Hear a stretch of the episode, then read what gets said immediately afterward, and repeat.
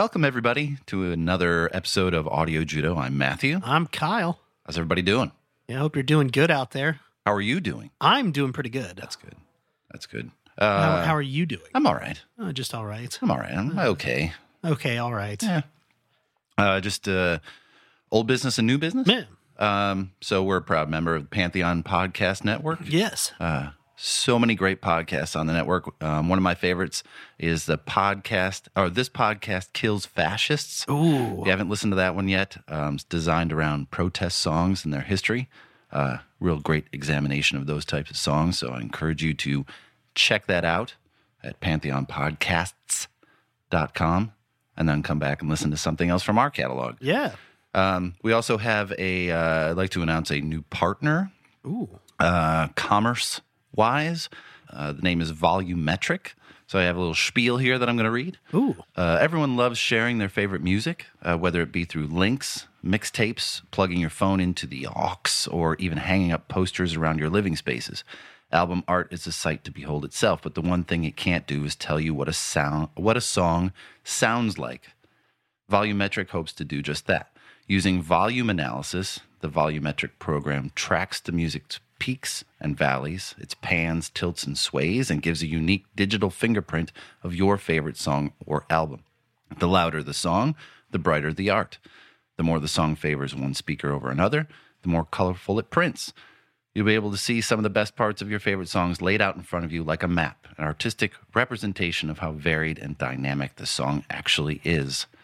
With multiple size, color, and style options, you can display your favorite piece of music in a brand new way that still fits your personal taste. Website is volumetricdesign.com, and you have a coupon code. Just put in Audio Judo for a discount. Uh, please go there. I have uh, one of their uh, pieces in my garage, and it's very cool. I actually had all the Rush albums done. It's very interesting. It's just a Oh. very uh, different representation of uh, the way music sounds. So, Huh, so go check cool. that out. I know I sprung that on you, didn't I? Yeah. Yeah. That's okay. Uh, so today we are talking about pet sounds. Oh my God. W- Let's let's rephrase that. We're going to talk about pet sounds, but we are barely going to scratch the surface of pet sounds. Kyle has chosen for us one of the most daunting tasks in musical exploration. Ah, yes. Ah, yes. Perhaps one of the greatest and undoubtedly one of the most influential Oh, yeah. records of all time. So, sitting down to write uh, all of my initial thoughts, uh, it's a monumental task to say anything new about this record, something that hasn't been covered in print or film or any other media out there. But uh, here we are. yeah, it's um this one it really is it's it's very very difficult. Doing the research for this, I knew there was a lot of people that have written about this. Voluminous. But when you start looking into it and you're like, "Oh, wait, this is mentioned in like every music history textbook of the 20th century." Yes. And it is or I'm sorry, the yeah, the 20th century. Uh yep. And Almost- 21st now. and 21st century now. It is it just so many people have talked about it as being influential to their work. There are songs by several artists named in reference to this. Uh, Yeah. either the songs themselves are called Pet Sounds, or Pet Sounds is included in the name, or they've taken names from songs on these on Pet Sounds and used them as their own, um, not as cover versions of the songs, but they've manipulated the name in order to be a, a track on their albums right. phenomenal. It is a phenomenal piece of work. And at the time when it came out, it was totally underappreciated. Oh, yeah. Uh, this is the 11th studio album from the Beach Boys, uh, released May 16th, 1966. And something that I always think about is uh, you look at like, uh, you look today at artists and you're like, oh wow, 11 albums. That's pretty prolific. They must have been, uh, they must have been working for a long time. This is still really early in the Beach Boys musical career Oh, yeah. total they did 30 studio albums 8 live albums 55 compilation albums 23 eps and 71 singles Whatever you can squeeze a nickel out. right And uh, that's what they did. they definitely did So- which great for them but for me, this record being released in 1966, it kind of lays in a really strange place. So, for the generation before me, let's say someone born in the 50s, this is a record that they grew up with, and it was an awakening in music for so many people. Uh, this was on the heels of the Beatles' Rubber Soul, which we'll talk about, and was kind of at the advent of this very big explosion on, in rock music centered on experimentation, psychedelics, all sorts of musical innovation. I was never a fan of the Beach Boys when I was discovering music in my teens because the stuff I heard from them sounded so simple and straightforward compared to what I was listening to. And it was, however, uh, it was like anything that had come before it.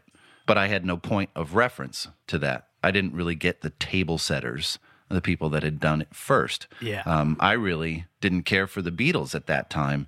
Uh, I was a much bigger, bigger Zeppelin fan. Most of the stuff from the '60s, like Crosby, Stills, Nash and Young, The Byrds, The Doors, Jefferson Airplane, were kind of non-starters for me. Uh, I wanted the Who, Rush, Floyd, Tull, Genesis. But what I didn't know is how much the building blocks from their music, whether overt or not, came from those other bands. Yeah. And the seeds were were sown. So the surf the surf style music, like the harmonies and shuffle beats, they never intrigued me in those days. Uh, I was familiar with some of it because we played arrangements of that stuff in high school jazz band you know, California Dreamin' by Mamas and the Papas, Good Vibrations by the Beach Boys. Songs like that were staples of the jazz band circuit, so we played them a lot. And I hated them. so I ignored the Beach Boys for years and years.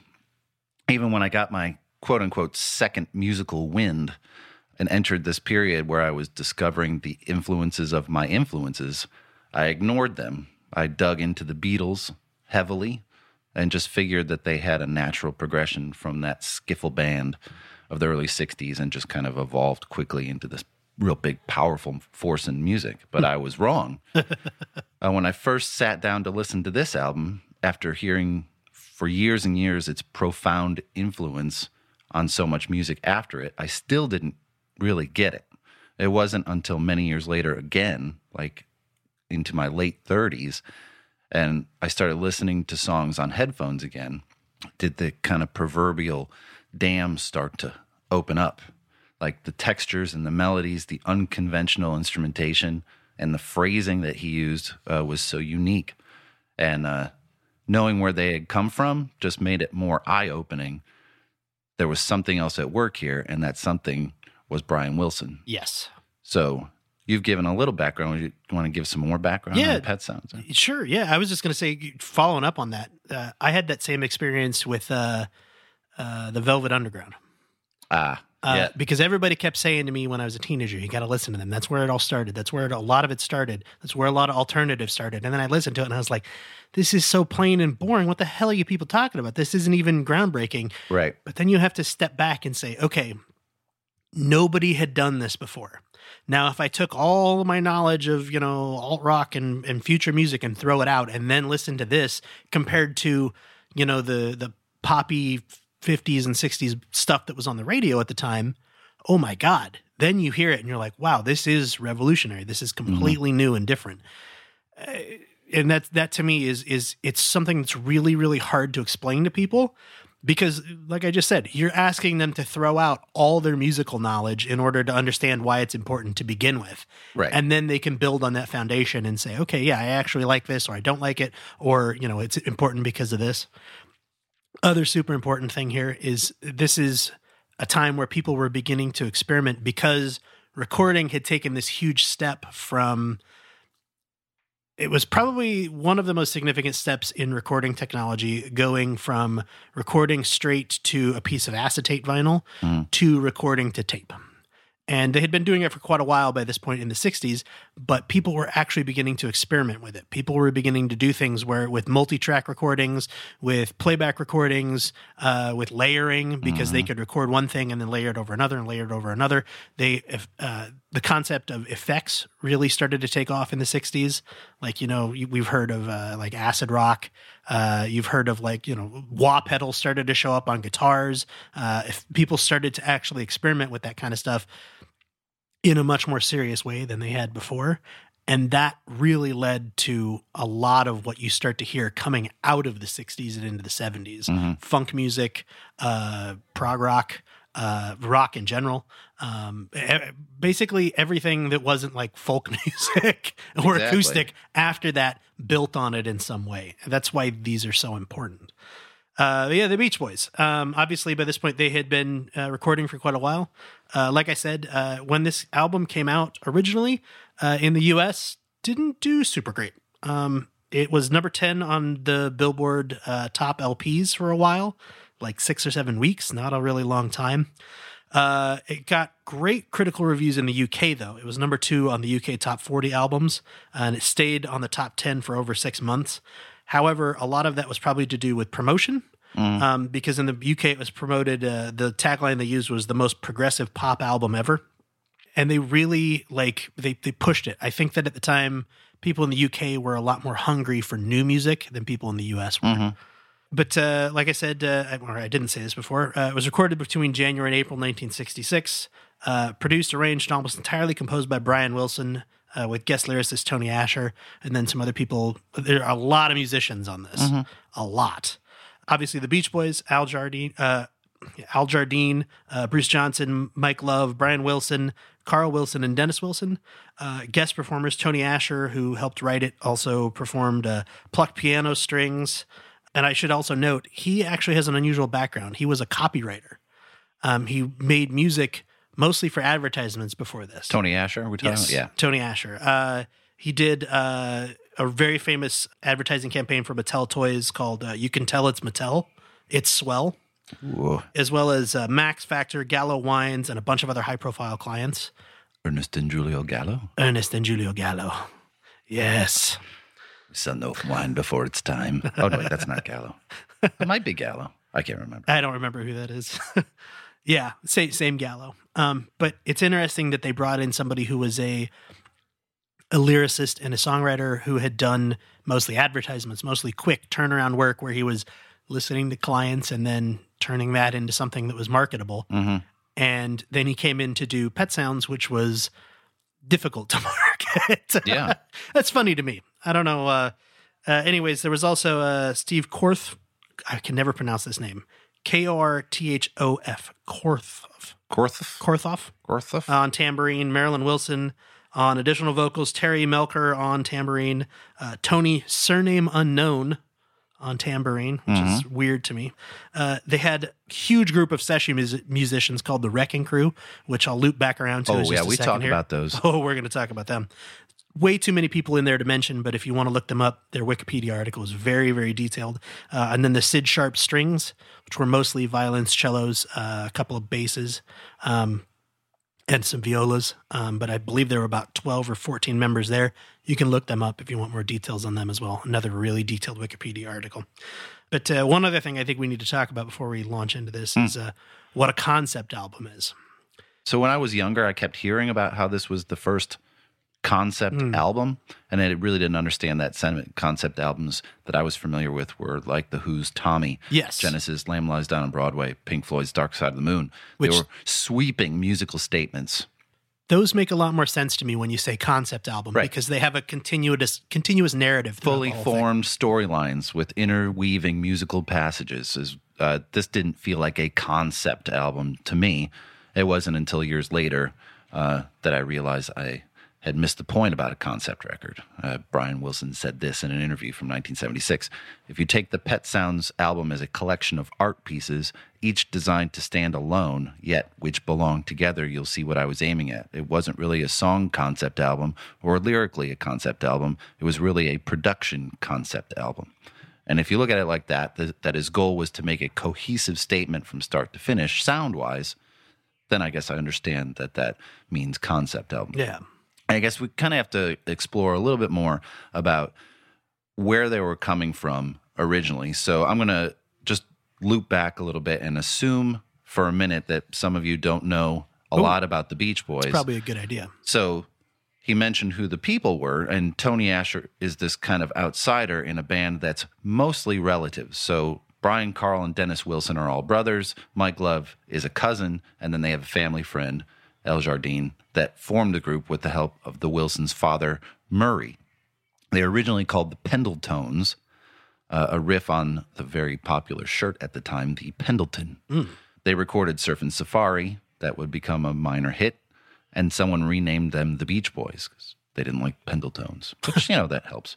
They would release 10 albums since night they formed in 1961, 10 albums in a span of five years before they released Pet Sounds. So by the end of 1964, the road and the stress was weighing heavily on Brian Wilson's head as he was the main creative force in the band. And on December 23, 1964, he suffered a panic, panic attack on a flight from LA to Houston. In 1965, January 65, he announced his retirement, quote unquote, retirement from touring to concentrate on record making and production. So, first album after this withdrawal was Beach Boys Today, which started to dabble in the album as art concept as he began to dabble in marijuana, LSD, and amphetamines. Hmm. I wonder if there's a wonder if there's a connection there. I did write assorted amphetamines, so just to make it clear. So he started to imitate the Phil Spector wall of sound Yes. as he started to double and triple track voices, instruments, and thickened everything up. Lyrically, he also started to be somewhat more semi autobiographical, which would kind of be the harbinger for pet sounds. Hmm. Beach Boys today had such hits as Help Me Rhonda, and Rolling Stone named that album number 271 on the 500 best albums of all time. Wow. However, that album, even though having Help Me Rhonda, which wasn't a bona fide hit until the next record, did not perform well commercially, so the record company asked them to return to surfing guitars or surfing cars and girls. That formula, which they did, and they produced an album called Summer Days and Summer Nights in 1965. That record produced Help Me Rhonda as a legitimate hit, and then the juggernaut of a hit, California Girls. Ugh. So they would release one more album prior to Pet Sounds, the acoustic and cover laden Beach Boys Party, Exclamation mark. which would also be the last Beach Boys record to have exclamation points at the end, like the previous three. so good win for grammar there. Right? Uh, noticeable on this record is a cover of The Times They Are a Changin' by Bob Dylan uh, and two covers by Wilson's musical peers, the Beatles. So we're kind of give you just that background to get you up to speed on what's all weighing heavily. And now you have this kind of interloper, Tony Asher, into the mix with that's already a, a almost a fully formed family unit. And there's friction there. And um, I think that sets the table. Yeah. Just wanted to give a little background on that. I'm saying. I want to go back to the uh, the wall of sound really quick. Yeah, go ahead. uh, Phil Spector and uh, Larry Levine, uh, what, who was the engineer for that, uh, they were working really closely with the band that would later become the Wrecking Crew that we mentioned earlier. Uh, and it, just to explain what it is, their idea was uh, instead of making a sound that sounds good live, make a sound that sounds good coming out of a radio, because that's how people were beginning to consume music. So you make it sound good coming out of a radio, you make it sound good coming out of a jukebox. And that's what they did with the wall of sound. They found ways, like you were saying, they layered a lot of things. They boosted a lot of the sounds so that it was louder.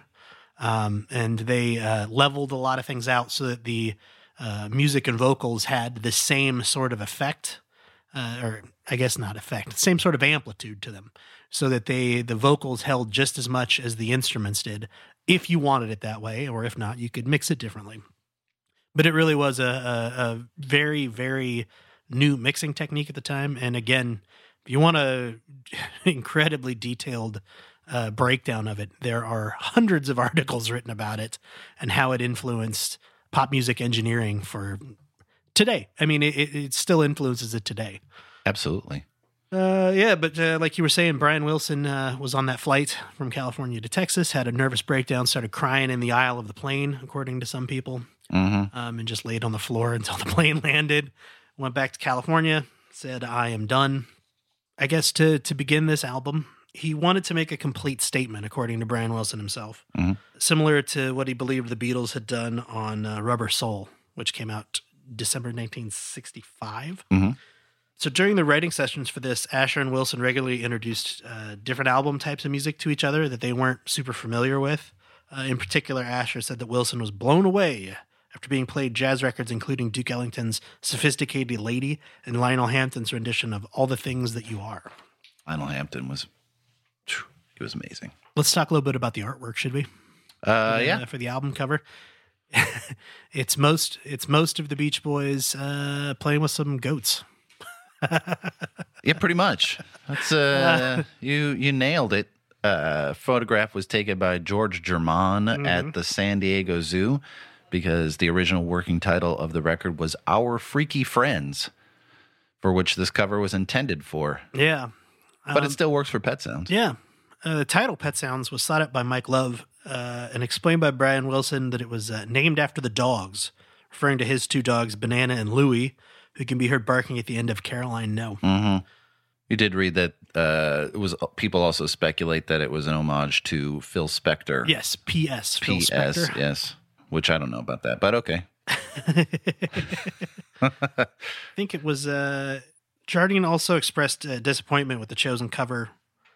He was quoted as saying it was crazy to go to the zoo. that The art department screwed up pretty badly on that one.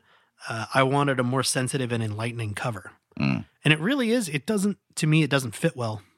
It's a it's a weird album cover. No, it doesn't make any sense. Um, there was also a lot of confusion about what the term pet meant because a lot of people thought that it meant like petting, like making out a little bit, you know, and obviously it can also refer to literally the sounds that a pet makes, or it can also mean, you know, because this album has so many unique instrumentations and sounds on it, maybe that's what it refers to is they were Brian Wilson's pet sounds.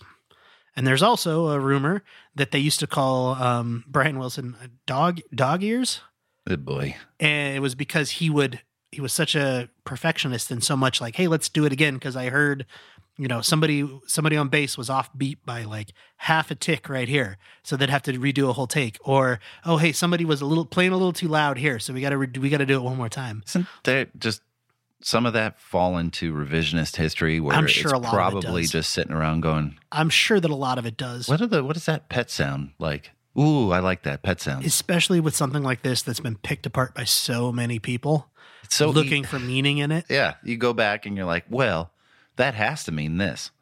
yeah Does it? Mm, does it really I don't think it does. We ready to track by track this?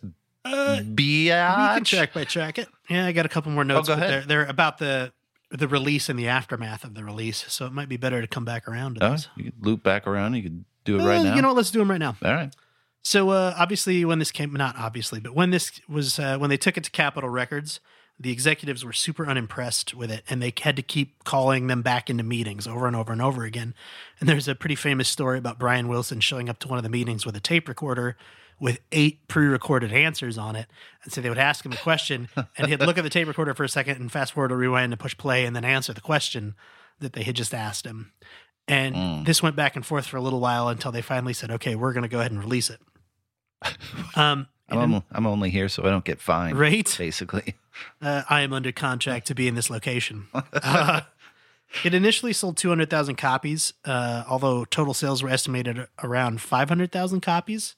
It wasn't awarded a gold certification by the RIA until February 2000 because it didn't do so well Wow. originally. And they didn't have direct sales estimates, and they had a hard time, I guess, estimating the sales.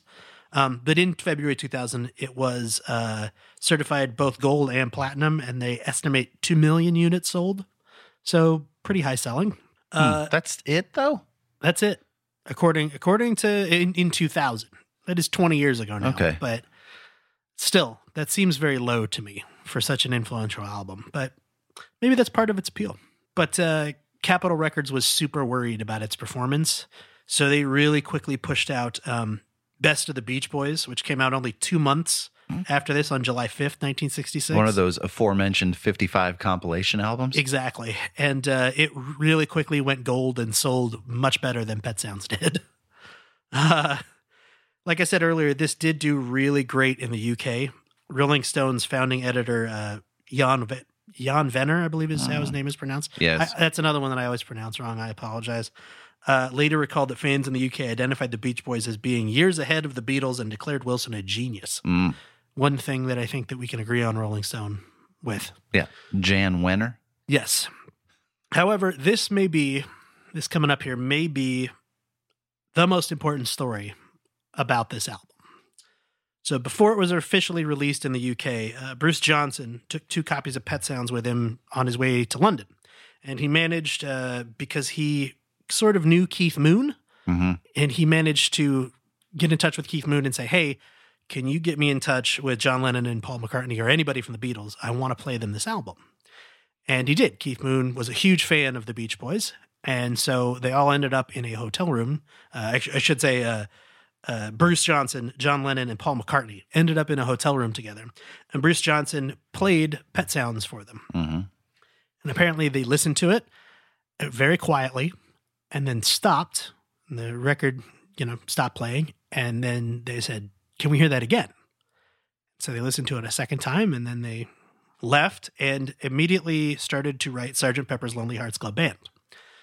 How true that is, obviously, you know, again, could be could be myth, could be reality hmm but it's it's interesting to me that it's sort of a loop. Uh, the Beatles influenced Pet Sounds, which influenced the Beatles. And uh, George Martin, the uh, Beatles producer, said, uh, "Without Pet Sounds, Sergeant Pepper never would have happened. Pepper was an attempt to equal Pet Sounds, not to emulate Pet Sounds, not to be in league with Pet Sounds, to equal Pet Sounds." Hmm. To me, that is, and like I said, this story has been told over and over and over again. Uh, Bruce Johnston has told it several times. Um, it's repeated all over the place in, you know, uh, musical journalism. How true it is, who knows? You know, it could have been a hotel room packed with 100 people and they just kept putting the album on over and over again. It could have been a hotel room literally with the three of them listening to this album, just like the story. Who knows? But to me, that is a super interesting story that the stuff that the Beatles were doing influenced the Beach Boys, who then went and made an album, played it for the Beatles, and then the Beatles took off and made an album influenced by the Beach Boys. And I believe there was some the some tit for tat there, so to speak, some back and forth. I know there are elements uh because the next album that the Beatles released after Pet Sounds was Revolver, Mhm. and I know there there's some influence from on the Revolver record from Pet Sounds Yes. and some influence from Sgt. Pepper's as well. Yes. And it's you know one of that story always something like that sounds really cool on the surface, and then you wonder how how realistic that exactly. that was that they just what pick, kicked him out and said let's write a record about it's like- exactly. they probably well, good night. Hey, Hey. I've got an idea. we should all wear different colored you- suits Did you get any pepper with that room service? And then, oh, I mean, come on, like, yeah, exactly. But it is, it is a a pretty legendary story. And again, just like with everything else in rock and roll, take it with a grain of salt or pepper. It's two in a row. Dad jokes. There we go. oh well there you have it Sh- should we do the track by track? we can sure Because uh, to me, first track, uh, wouldn't it be nice? Opens like this.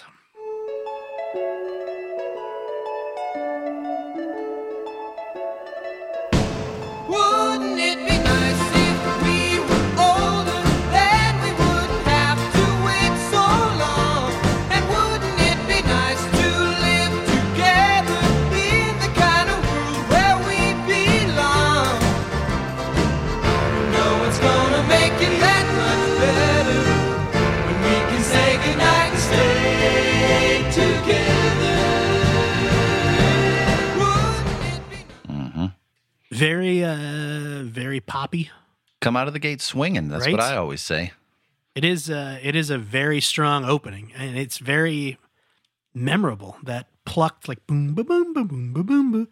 It's right? so. And it's not until you really like break down this song do you realize how unusual it really is. Yes. So on the surface, it just sounds like a really nice, fun song to listen to. Amazing vocal melodies and that very familiar Beach Boys vocal sound. But really getting into it, it is a masterpiece of craftsmanship, of arrangement, and production. So first of all, you have, like you mentioned, the Wrecking Crew, this extraordinary group of session musicians that were ever present in the 60s and 70s. They make an appearance as the band on this song and most of the record. Um, the actual Beach Boys, other than Brian, were relegated to mostly vocal work only, and especially on this song, just vocal work. Uh, and Wilson is a perfectionist in the studio Oh yeah. uh, and he worked them hard. They did the instrumental master for this. They played 21 times before Wilson deemed it good enough to use as the bed track for his vocals. And it sounds so weird for that period because the two guitars that they were using that are being played are being played directly into the mixing board Yes. with no amps. So it's a very upfront sound. Um, and what stands out is the thickness of it all, the aforementioned Phil Spector wall of sound. Now, I listened to this both in its original mono form and also the stereo mix. Oh, And it's kind of strange how it sounds to me. It sounds better in mono than it does in stereo. you you are you are stepping into the minefield, my friend. Oh, am I? that is Did I did I step into it? that has become one of the most controversial things. So most how should I put this? Most professional musicians and a lot of recording professionals say that the mono version of this album is superior. That's what I'm saying. Right? Oh, I agree. Am I a professional? I, I don't know. Semi? Semi-professional. You're Semi- semi semi something. that's Semi sure. professional recording guy, Yeah, sort of. but uh, Hey, there's money coming in. that's true. That makes me a professional, that's I think. true. No longer amateur. there's a lot of people that like the stereo version because it's great to listen to in headphones because there's a lot of panning and there's a lot of you know i can hear this over here and i can hear this over here and so I think in stereo, it gets spread out. I and would agree. Moved around and loses some of its like punching in the face. Sonically, it sounds better in stereo. Like as a sonic experience, it sounds better in stereo. But as a piece of art, I prefer it in mono because it is all right in your face, almost mixed at the exact same level. i would agree everything gets completely equal weight, even if that sounds a little convoluted at the time. Uh, instruments that are used in this track alone drums, bells, timpani, jingle stick, which I don't. I don't know what that is. Glockenspiel. We've had a, a glockenspiel glockenspiel. talk before. Uh, trumpet, 12 string guitar, tenor sax, bass, 12 string mandolin guitar, a tack piano, which is like a regular piano, except tacks had been affixed to the hammers to make it sound more percussive. Aha. Uh, a regular piano, an accordion, a baritone sax, a six string bass, a stand up bass, and a regular six string guitar, all in a two minute and 33 second song. that is uh that is something else i forgot to mention here. This album considered by a lot to be one of the most influential rock albums 38 minutes long. It is so short yeah randy just looked up like what What? It's only 38 minutes long. Every one of these, I think the longest song on here is not even three minutes and 30 seconds. Yeah. Eh, You know, well, and the Beatles were similar. yeah. The Beatles had nothing like uh, that was really that long until later in their career. Uh, Revolver, I think, has like uh, looking at it right now. The longest song on Revolver, there's two of them. They're three minutes long. Wow. Everything else is two minutes or below. I mean, you don't have to have you don't have to go on you don't have to go on for 15 minutes to make a musical statement. And Yeah. and but just that he was able to get that much in there. But again, listen to it both ways, mono and stereo. There's a it's very distinctly different. Indeed. Yeah. And I'll try to make sure that I remember to link both of those in the show notes here. Did you make a note? I, I will right now. Okay. I think my favorite review of this song was uh, journalist Nick Kent called it a veritable pocket orchestra. Ooh, I like that. I liked that too. You still believe in me. I'm going to write that down. Do you believe in me, Kyle? I believe in you, Matthew. Pocket orchestra. Hold on, I Veritable, write veritable pocket Oh, orchestra. veritable. I didn't. I didn't get that word in there. So as I, uh, you know, really started to explore and dig deep in into this uh, record, a term or genre kept popping up in a bunch of places, uh, and the term is baroque pop. Ooh. Uh, I had to look it up, but it makes sense. So it's basically a fusion of rock music and elements of classical music, which totally makes sense. Yeah. So all these uses of counter melodies, uh, harpsichord and harpsichord like sounds, which is totally classical, uh, and maybe why I didn't really get this record until later in my life. I think there is a sophistication and adultiness to classical music that is very elusive for most most most younger people to grasp. Um, and here comes some of the influence into this. The Beatles had a song on Rubber Soul called In My Life.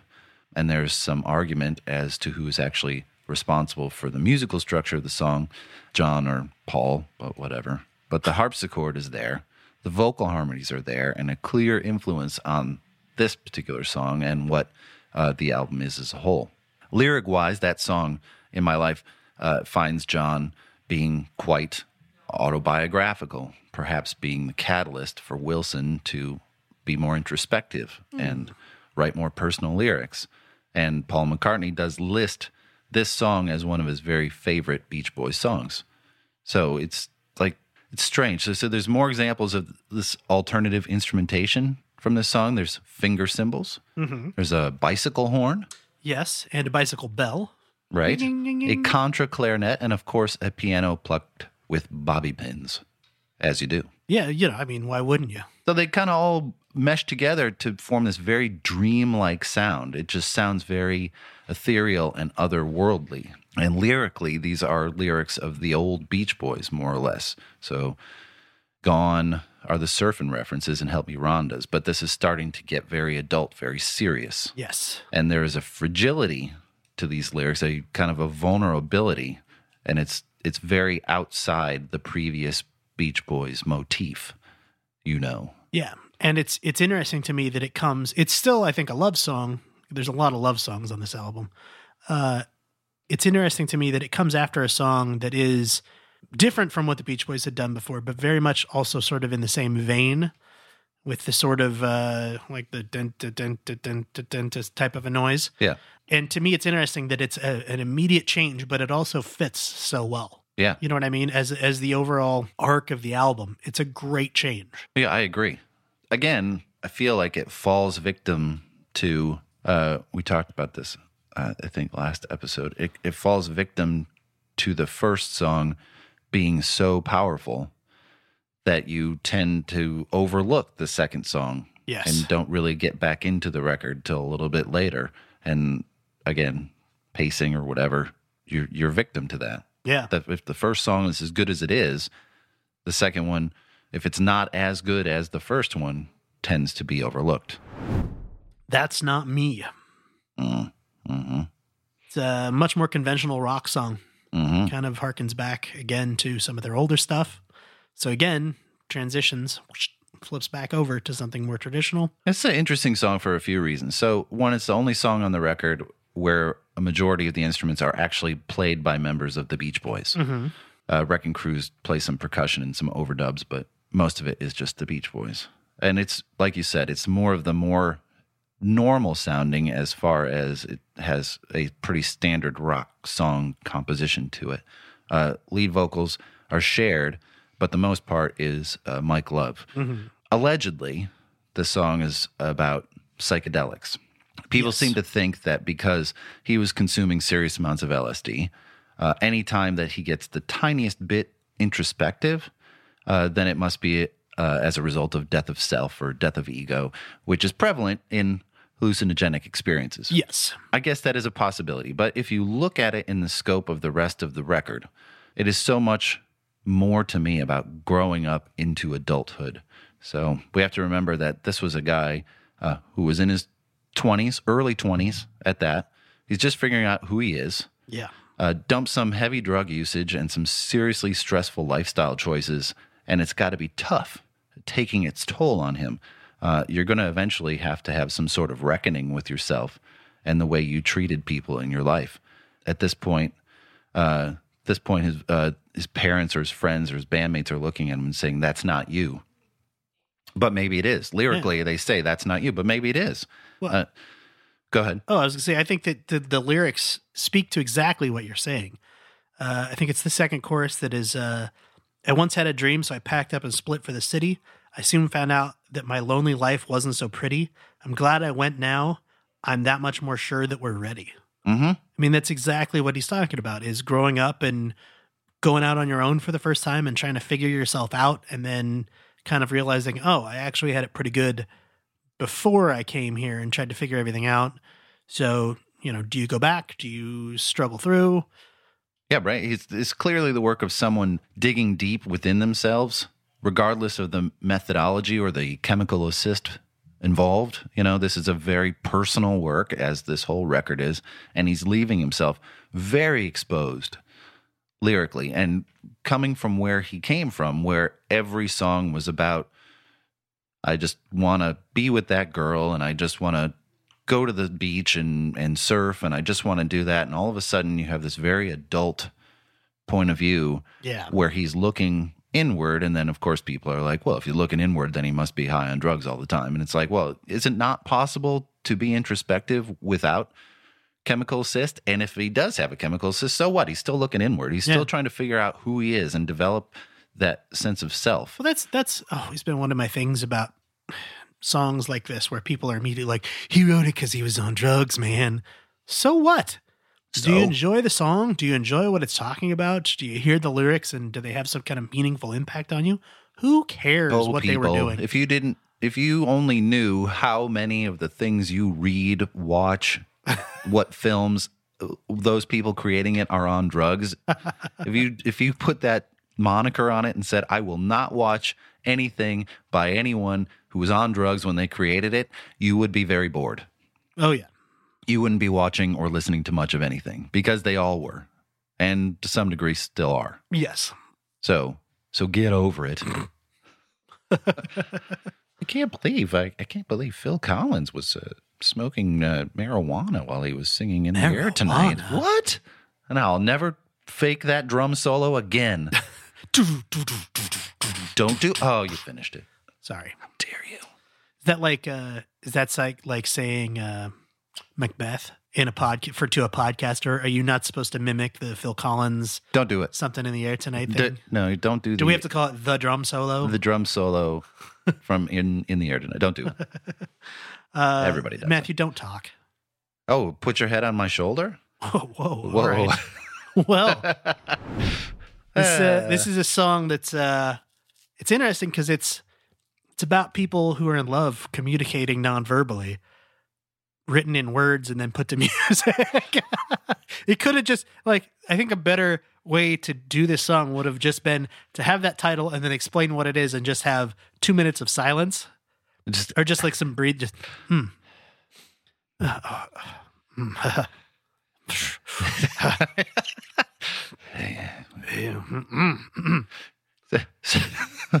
so this is one of three songs on Pet Sounds in which Brian Wilson is the only Beach Boy performing. Mm-hmm.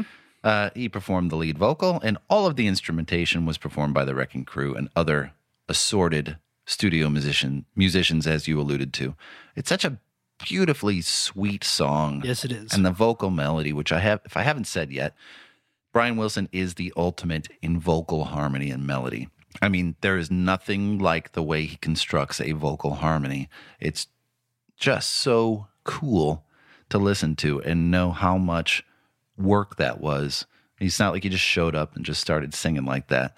So originally, this was written as an instrumental chorale with no vocals, but thank God that there is because it's just so wonderfully sublime, is the word I kept coming up with. It. It's, Brian Wilson called it one of the sweetest songs he's ever sang. And indeed, it's so sweet and it's intimate again, very expressive between the narrator and his lover. And it hits all those emotional notes. And there's a really great cover of this song by Elvis Costello from 2001. Ooh, I have not heard that. Very good. Also, Lynn, Linda Ronstadt uh, did a cover of this. I think I've heard Um, that one. And her time is coming on this podcast, by the way. Ooh. Because, like, pretty much everything else in her catalog knocked it out of the park. Just wonderful. I like how that came out as a threat. Her time is Your coming time on this is coming, Linda podcast, Linda Ronstadt. Ronstadt. You better watch out. You better watch your back, Linda Ronstadt. Once audio We're Judo going to gets a talk hold of about one of your albums, oh, God damn it. No. I'm waiting for the day we talk about Linda Ronstadt. oh, well, then you won't be waiting long because her time's coming on this Sweet. podcast. I'm waiting for the day. Is also the next track on this album. if there's a track on the record that seems a little out of place or unnecessary, this is the one. Yes, I would agree. And I- think part of it is because it was written before this. Yeah, predates the sessions by a year or more. uh, written by Brian Wilson. Still, he did copyright the solo composition in February. Uh, sorry, I just lost my place. 1964, February 1964. So this was quite a ways beforehand. Um, and for this album, Mike Love made a couple of adjustments to it, Mhm. but it's pretty much the same song. Yeah, it's another one of the songs uh, that only Brian appears on, though. Um, and he seemed personally, he seemed underwhelmed with, underwhelmed with the track in the long run. Yeah, he said vocally, I sounded a little bit weird in my head. Musically, we added English horns, bongos, and a ukulele to the already eclectic mix of instruments already present. Lyrically, it's pretty close to where we've been, but for whatever reason, this feels a little forced, and it does. It feels a little, it feels a little like shoehorned in. Yeah. Lithuanian taxi cab right in there. Just somebody with a foot Yeah, pushing this song into the album. Get in Right there. in there. Uh, I wonder if it was a timing thing. I wonder if he just he knew he recorded this in the sessions because we'll talk about that at the end of this the the recording sessions for this whole thing. Yeah. I wonder if this was something he knew he had the studio time, so he recorded this and then was just like, you know what, this time wise fits in there. Let's put it in there to pad this side of the album out. Mm. He, that's a possibility. I mean, you know, you hate to think about that on like, oh, this is the best album ever, and then you're like, did somebody shoehorn this in here? But pretty much every Of best, course they best album ever, of course, something was shoehorned in there, or something didn't quite fit right. Well, or- we got space for one more track on here. Well, I don't have anything. Yeah, have what's on this tape? Put it in. Yeah, let's just recycle this. Oh, okay. oh, I like it. I like it. Dude, it's nice. First instrumental on here. Let's go away for a while. Oh my. So the- go ahead. Oh, I was no, saying no, features. 12 violins, piano, four saxophones, your favorite, Yeah. an oboe, vibraphones, and a Coca Cola bottle used as a guitar slide. I hate the saxophone. Um, it's uh, This one's got four. what are you doing over there, Four Randy? What was that? Oh, oh, oh, Coke bottle. Yes, yes, that's what it looked like. Looked from like here. he was it looked like he was jerking it. I was afraid for a second. Like, wow. Out of the corner of my eye, I was like, "What's happening?" So this record didn't need an instrumental, let alone two, Oh, but it got them. yes, it did. And the and it's exquisite. It is. First thing about it, absolutely no Beach Boy plays on this Beach Boys song. Not a one. It's all Wrecking Crew and assorted musicians. But the maestro, the unbelievable champion of this song, is the writer. Uh, the layering, the texturing, the ability to find places in the music for all these sounds is the work of an outright magician. Yes. Um, of this song, Brian said it was, quote, the finest piece of art he had ever created up until that point. He said that every element of that production worked perfectly.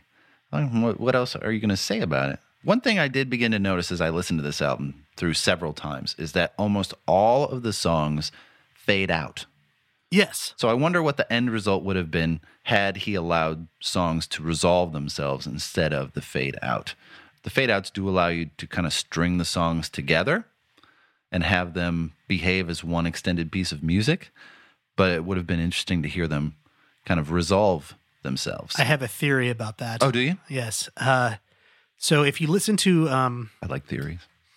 So there is an album that came out for the 40th anniversary of this called the Pet Sounds Sessions, hmm and it's a lot of the studio recordings of these songs. The the if you buy the box set, and I think you can get it on iTunes. I'm not sure if it's on Spotify. It's got the original mono recording, the stereo remix recording, and then probably 50 more tracks that are studio recordings and aborted recordings and things, but almost every single one is the they'll get towards the end of the song and then all of a sudden you hear from the booth Brian Wilson go like, "All right, that sounds pretty good, but let's do it one more time because we gotta uh, change the. I didn't like the timing on the bass tracks. Let's do it one more time." And I wonder if he faded these out because every single song he's like, "All right, that was pretty good, but let's do it one more time." And just he he did it so quick, and it's so quick on the sessions that it's literally So each song can- is actually three and a half minutes long, but they're like, oh shit, we got to cut this out.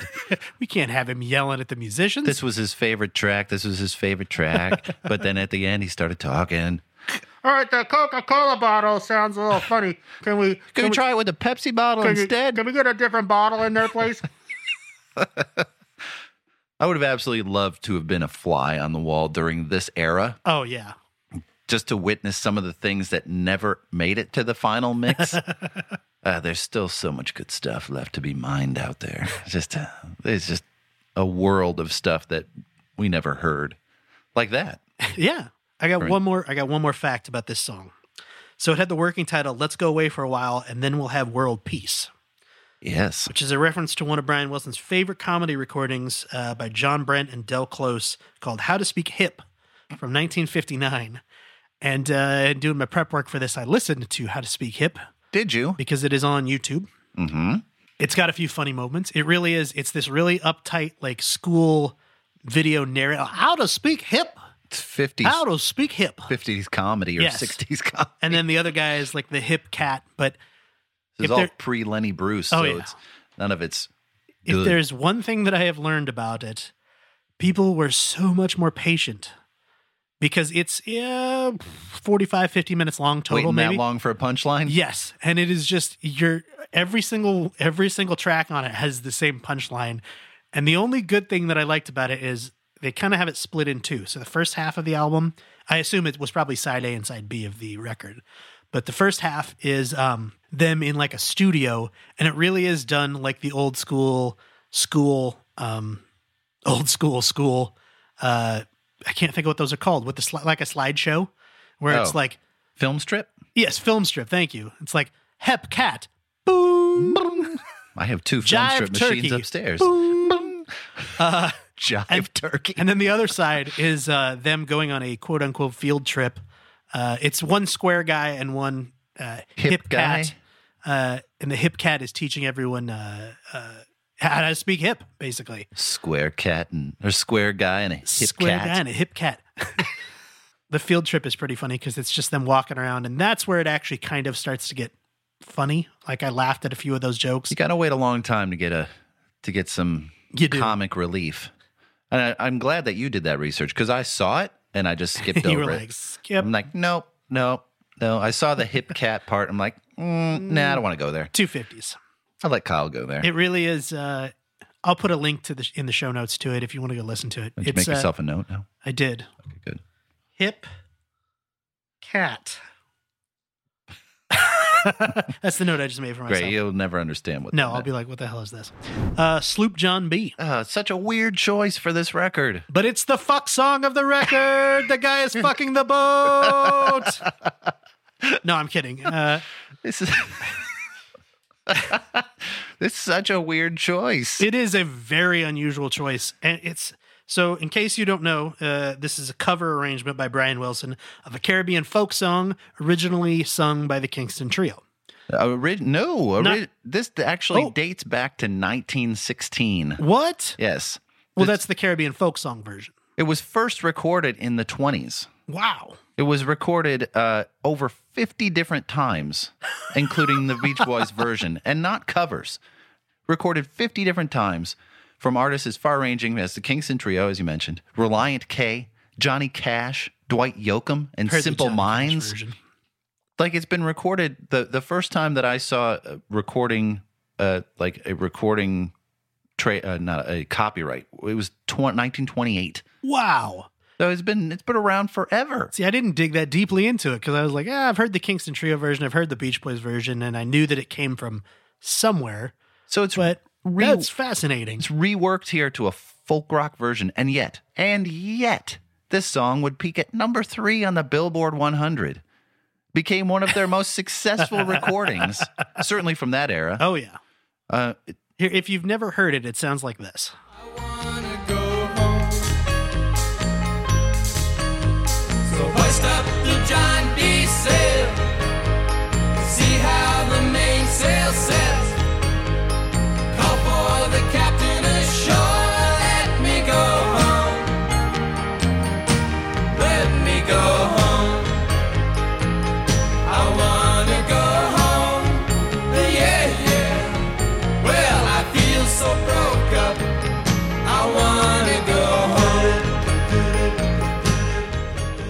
Al Jardine said this sounded like something John Philip Sousa would have created. yeah, it's the bass line. It's the bass. It's like it, it uh, stands in for the tuba. It didn't reach the heights of Kokomo. That's true. But still, to boot, it's number 276 on Rolling Stone's top 500 rock songs of all time. what the hell? Not top 50%, though. That's good. What? Still. But uh, again, going back to our uh, earlier upset about uh, drug lyrics, Brian Wilson did elect to change the original lyrics from "This is the worst trip since I've been born" to "This is the worst trip I've ever been on." Uh huh. Deliberate reference. Deliberate. You can never listen to it again, especially all you uptight squares who love the Kingston Trio version. It's uh, Yeah, that's right. So That's right, course, Daddy-O's. It's a little aggravating for me to read that every time someone mentions a trip Right? or I was feeling really good, that it has to be a veiled reference to psychedelia. Good morning. Good like you're high. Right. And morning like it's the time of day when you get high. Sometimes, Damn it. Sometimes the words mean exactly what they say they mean, and there's no subterfuge to it. You know, it's just, hey, I was feeling pretty good. Why? Well, A, I'm on a boat in the Caribbean. I don't need to be high. I mean, on a boat in the Caribbean, I don't need to, like, what? Stop doing that. So there is a little bit of an explanation for this song being on here, though. Oh, oh, really? Is there? So Brian Wilson included Sloop John B on Pet Sounds to appease Capitol Records, who, surprised, were voicing concerns that the album uh, required the inclusion of a hit single in order to sell well. you know, you're the Biatch Boys. Give us a nautical song, will you? So, uh, I- and I totally agree with this, but a lot of people think that it disrupts the lyrical flow of this album, which I agree with. I think that it's weirdly placed on the end here It doesn't of fit. side A. Jim Fusilli, who's a, a Like fusilli pasta? like Fusilli Pasta is a he's a musical journalist. Uh, he wrote, "It's anything but a reflective love song, a stark confession or a tentative statement of independence, like the other songs on the album, and it's the only song on Pet Sounds Brian didn't write." Uh, True. However, Fusilli suggests that the track fits musically with the album, citing the track's chiming guitars, double track basses, and staccato rhythms. I don't agree with him on that, but I do think that he has a good point. You know, Brian Wilson didn't write it. It's a cover song, Right. and it's in a weird spot on this album, and it was included to appease Capitol Records. However, he did include, as best as he could, I think, the things that he was working on in this album. Go on. Acoustically, it sounds a lot like the rest of the album. You know, the Yes, sonically, it has the same sound to it. Yeah. Yes. I mean, the double track basses, like uh, Fusilli just mentioned, Yeah. uh, the chiming guitars, staccato rhythms.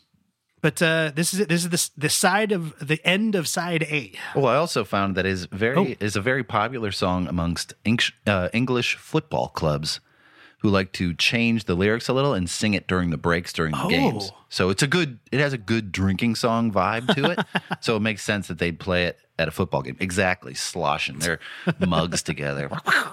They're warm, delicious beers. Mm, this Guinness is room temperature, my favorite. Yummy. It's like drinking a loaf of bread. So now Yes. we get on to what I think is possibly the masterpiece of this album, and I'm, I, I have a feeling you might agree with me. I here. do. Flip the record over. First track, God Only Knows. Uh-huh. That's the name of the track. God knows what's on this album, and the the song is called God Only Knows. So it's least, uh, to me, it's least inexplicably, perhaps one of the most beautiful pop songs ever written and recorded. It is haunting and dreamy. I have very few words that could accurately describe what I feel about this song and why I love it so much. Uh, sometimes there are songs that touch your soul or your heart or whatever, and you're not sure if it's musically or lyrically or both uh, but it's very much to be like is a bit of an obscure reference. Oh, boy. uh, for some of you out there, but Kyle, you will get it. So remember on Seinfeld when one of Elaine's boyfriends kept making her shut up every time "Desperado" by the Eagles started playing. Yes. Elaine, can you just not talk right now? Yeah. Every time I hear this song, I have to kind of stop what I'm doing and listen to it. This is your desperado. It is. It is my Desperado. it is. It is very much one of Brian Wilson's answers to Rubber Soul as well. oh yeah. So you could definitely hear some of the influence in there, but it's so unique in its own right. So unlike anything that was on the radio at the time, it is full of these really sophisticated harmonies, these inverted chord structures, and you're constantly tilting your head, uh, like, "What did I just hear?" Um, Andy Gill of the Gang of Four wrote this about the song. It's really very like the way classical music works, like a classical opera. The melody rises and falls while the echo of that melody, sung by another voice, intertwines with it. Then it goes back to the verse with its own melody, which is a variation on the chorus melody. As that is sung, the background voices provide an abstract, disconnected harmony. All the time, up front is the poetic heart of the lyric. And it's like that, that's exactly what trying to capture there. There's so much going on, you know, and it um it ends with that with a round. Yeah. You know, the like a row, row, row your boat type thing bouncing around. It's funny that you would mention row, row, row your boat because they actually, in experimenting in the studio, they recorded a version. Uh, I should say Brian Wilson and the Wrecking Crew recorded a version of row, row, row your boat uh, in rounds, just in, in experimenting and kind of screwing around in the studio with different uh, uh, instruments playing in the background and, and chiming in only on certain uh, cycles of the round and things. And I could not find, I don't think it's on the Pet Sound Sessions. I couldn't find a copy of it anywhere. Dang it. Uh, there, I'm sure it's out there somewhere. Somebody has a recording of it. Do we know what the sound uh, song sounds like uh, in general? Let's say, do we have a piece of it? We have a yes, we do. Of it? Uh, of, of God Only Knows. Yeah. Yes. Here, uh, take a listen. God only knows what I'd be without you.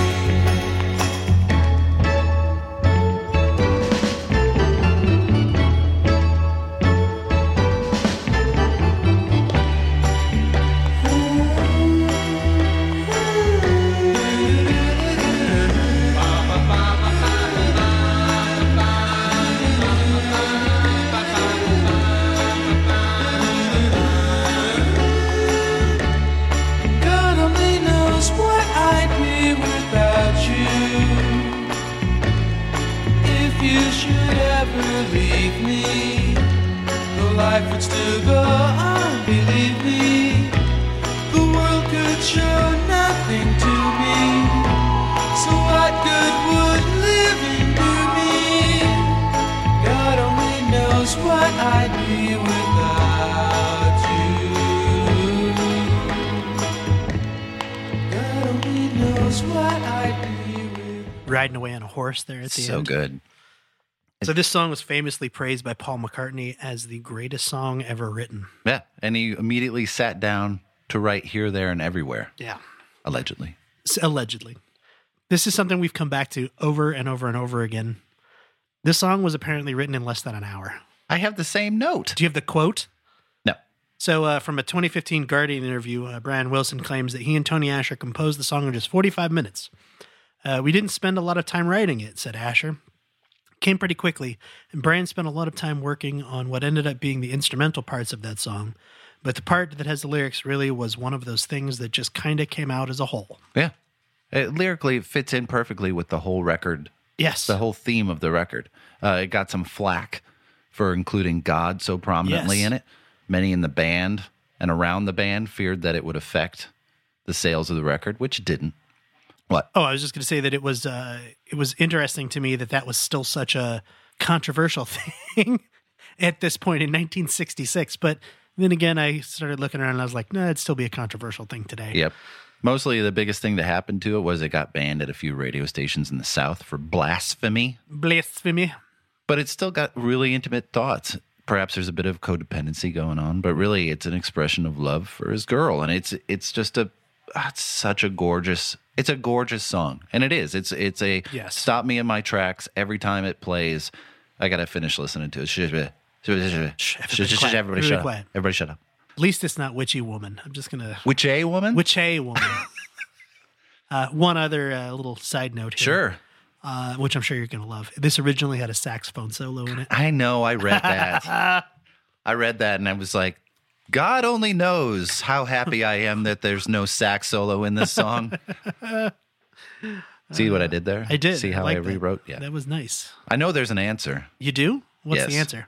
Well, that's the next song. Oh, So now that I've made a big stink about not trying to hang on a psychedelic reference on every song that mentions a trip or what have you, you got this song, which is the epitome of the drug song. yes. originally titled Hang On to Your Ego.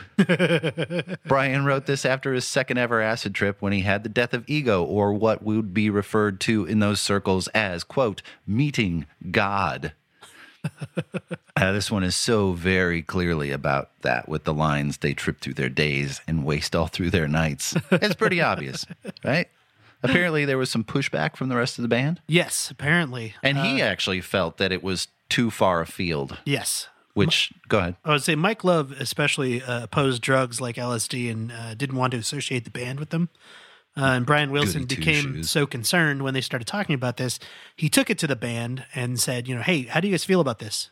Do we need to fix this? Do we need to do things?" And uh, the band basically said yes. And so afterwards, Brian changed the changed the title to "I know there's an answer," and "I know there's an answer," and uh, changed some of the lyrics apparently as well.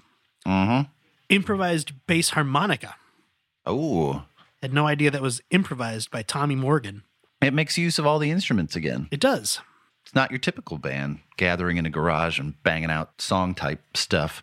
Uh, notably, Glen Campbell would make an appearance on this song as part of the Wrecking Crew for playing the banjo. also, Frank Black does a cover of this released under its original title, Hang On to Your Ego, which is absolutely worth a listen. It's fantastic. I did like uh, there was a quote um, where uh, Brian Wilson was talking about. Uh, he said, "I had taken a few drugs and I had gotten into that kind of thing. I guess it just came up naturally."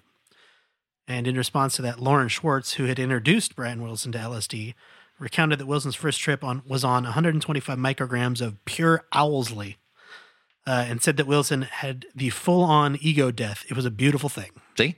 Death of E. Oh, There it is. that's a lot, by the way. And in the 60s, When it was like, much more.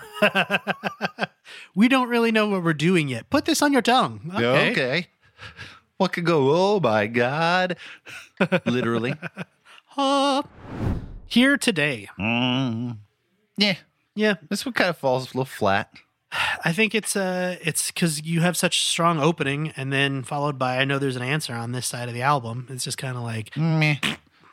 It just uh it feels a little forced, you know. yeah, The the rest of the record flows so well, even with Sloop John B. It still flows, still fluid, but this one, uh, I don't think the record would have suffered that much if they would have left it off. yeah, me Yeah. either.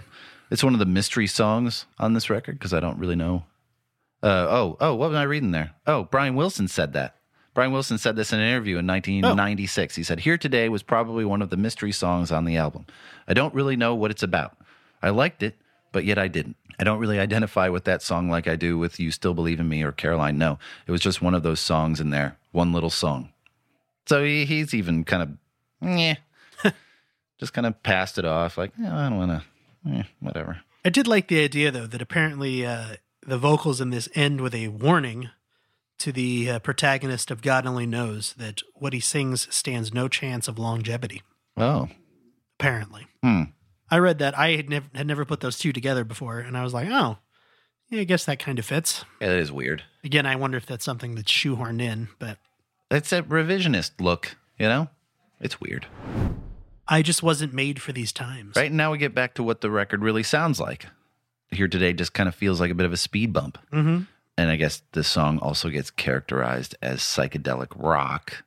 I think more for the harpsichord and, of course, the first usage of the electrotheremin. Ooh. Instrument would again be used for the smash single Good Vibrations, which was recorded during these sessions but held back to be released as a single. Wilson loved the sound of the theremin because it sounded, quote, like a woman's voice and it made sexually evocative sounds. I like that. I do too. I, I really think this song is about Brian Wilson kind of I don't know how to put this into words. Uh it's about him kind of realizing like, okay, I am a step above a lot of my musical peers, Oh, for sure. and no one can quite understand what I'm trying to do because they're not on the same level as me.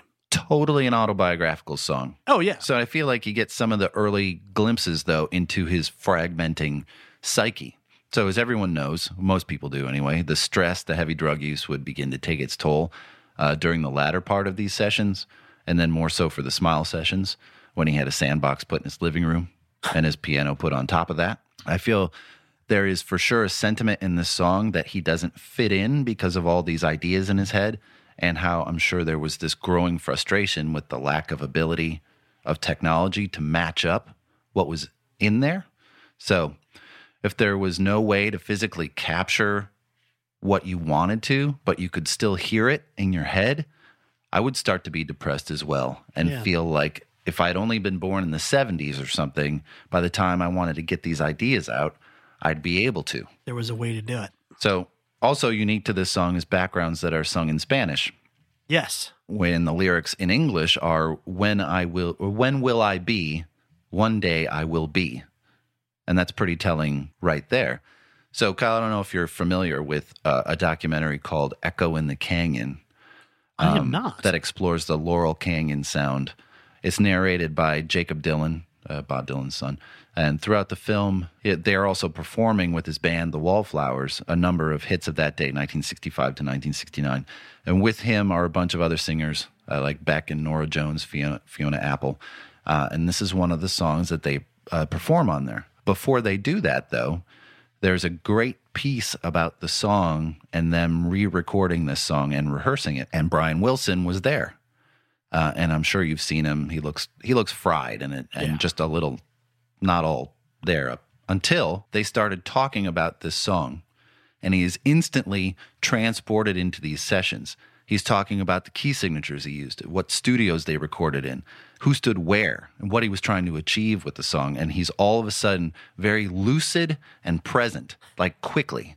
And it's fascinating to, and another testament to that power of music, how it can just pull someone out of this 40 year haze he's been living in to immediately put him back to where he was at that moment and and can give like nut board numbers like oh we were playing that you know 0.3 db up and this and this Yeah. to know that something happened in 1966 and he's having a conversation about in 2018 when they recorded this and it's instantly there it's just a it's an amazing thing just to watch you should check it out I will. It's very It's, good. Uh, I know that we've talked about this a little bit before in private, and obviously I don't want to throw anybody under the bus here. oh boy here Um, comes here comes No, I was just going to say so we both have unique experiences in that as technicians, we've both worked with a lot of fairly well known people, Mhm. well known musicians. I mean, you worked with the former president once, fairly well known. Yeah. Uh, you know, we, we've worked with a lot of people doing audio video stuff.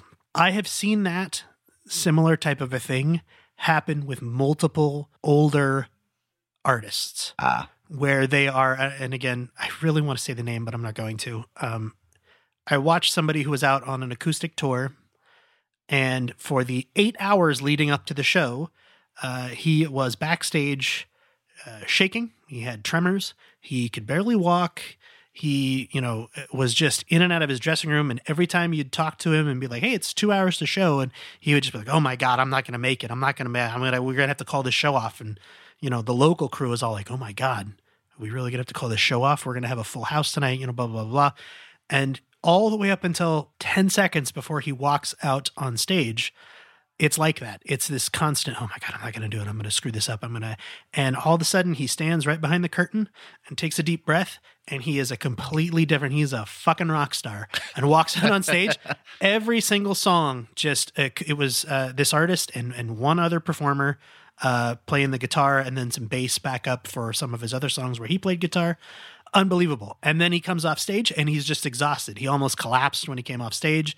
We had to help him to the dressing room, and then he drank a few bottles of wine and got on a tour bus and left. Uh, jeez yeah. Um, but I, I have that's that's the most prominent one. That's the most obvious one. But I saw that over and over and over again working with with artists. yeah It, it's unbelievable to me how they can just be completely. I don't want to say fried, but fried yeah and then all of a sudden you bring up a song, you bring up a music, you bring up a tour, and oh, that was the tour where we started in here and we did, and they just have every single detail about it. well and i'm sure they're not all fried Oh yeah, but brian wilson was definitely fried yeah, and you know it it, it affected his mental stability and it's like a gap in history though for 40 years. What has he been doing all of a sudden? You're like whoop, yeah, and he's back and forth between these two places. And it's funny because they're rehearsing and he's like no no no. No you're a half step too high. And and like all that i'm like this guy doesn't even know where he is most of the time and to be to be able to have that kind of callback to it is still it's it's pretty fascinating so i'd check it out Uh, next track, title track, Pet Sounds. Yes. although it wasn't originally the title track. No, it was not. So uh, originally, uh, this was written for use in a James Bond film. In fact, it was written for use in You Only Live Twice. Mm. Um, it was originally titled Run James Run. Here's what it sounds like.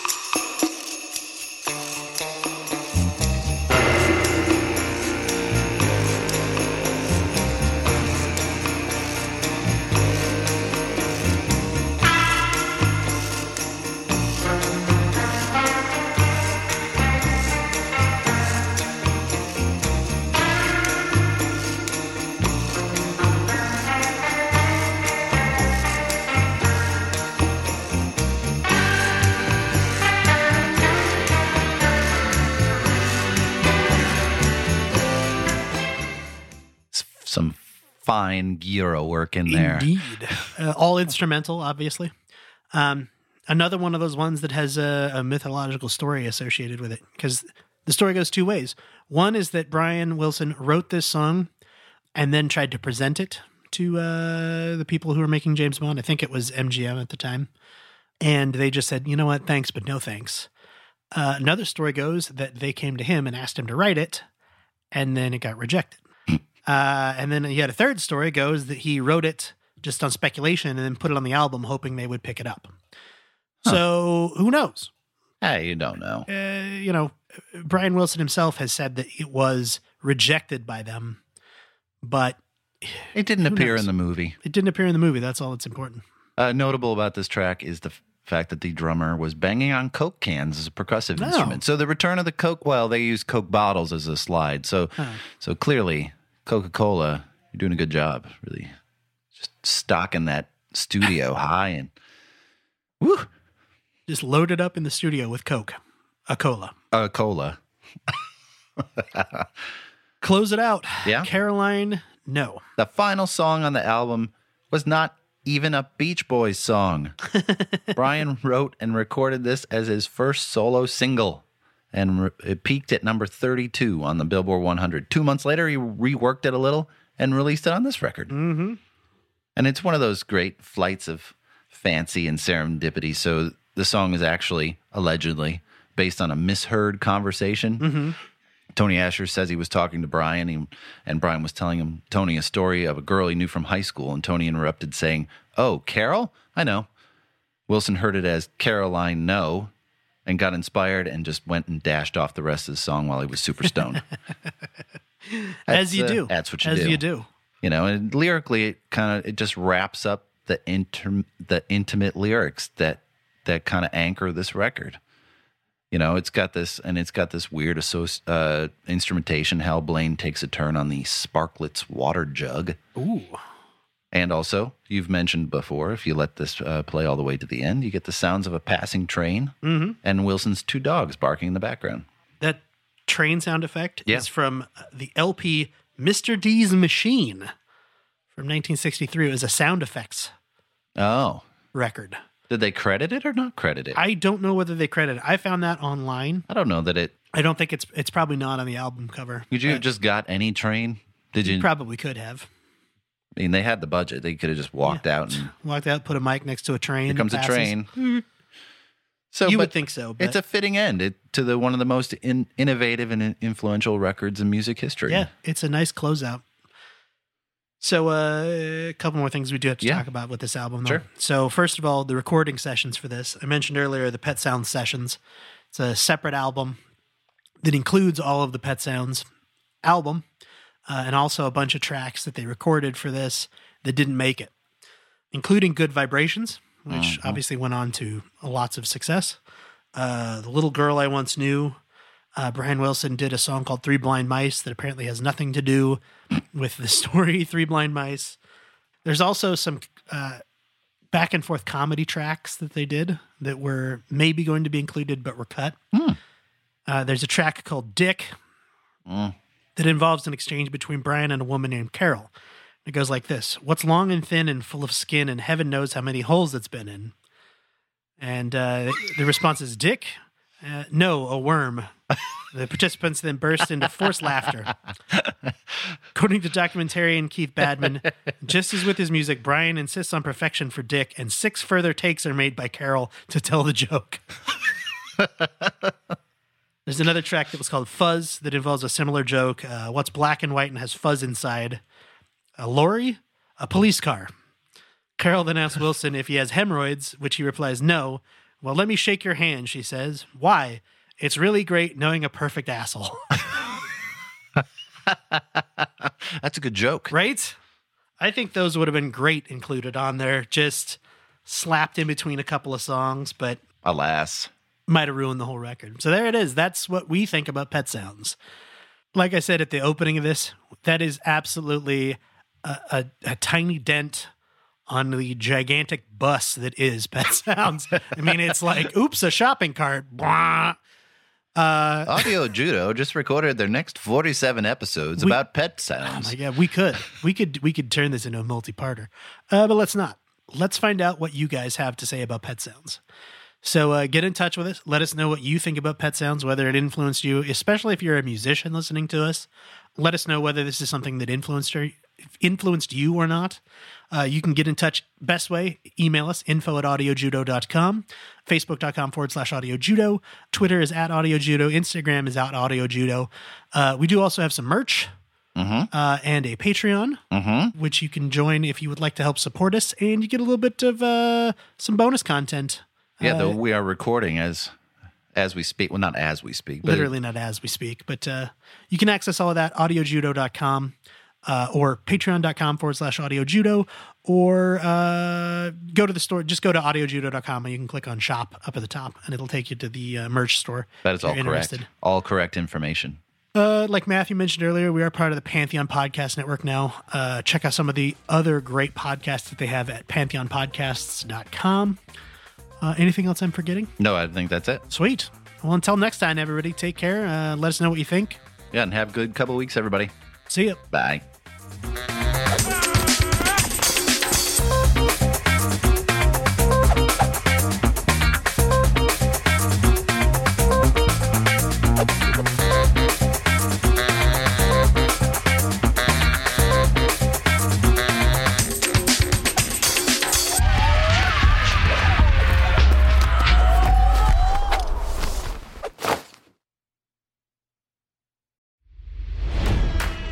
It's NFL draft season, and that means it's time to start thinking about fantasy football.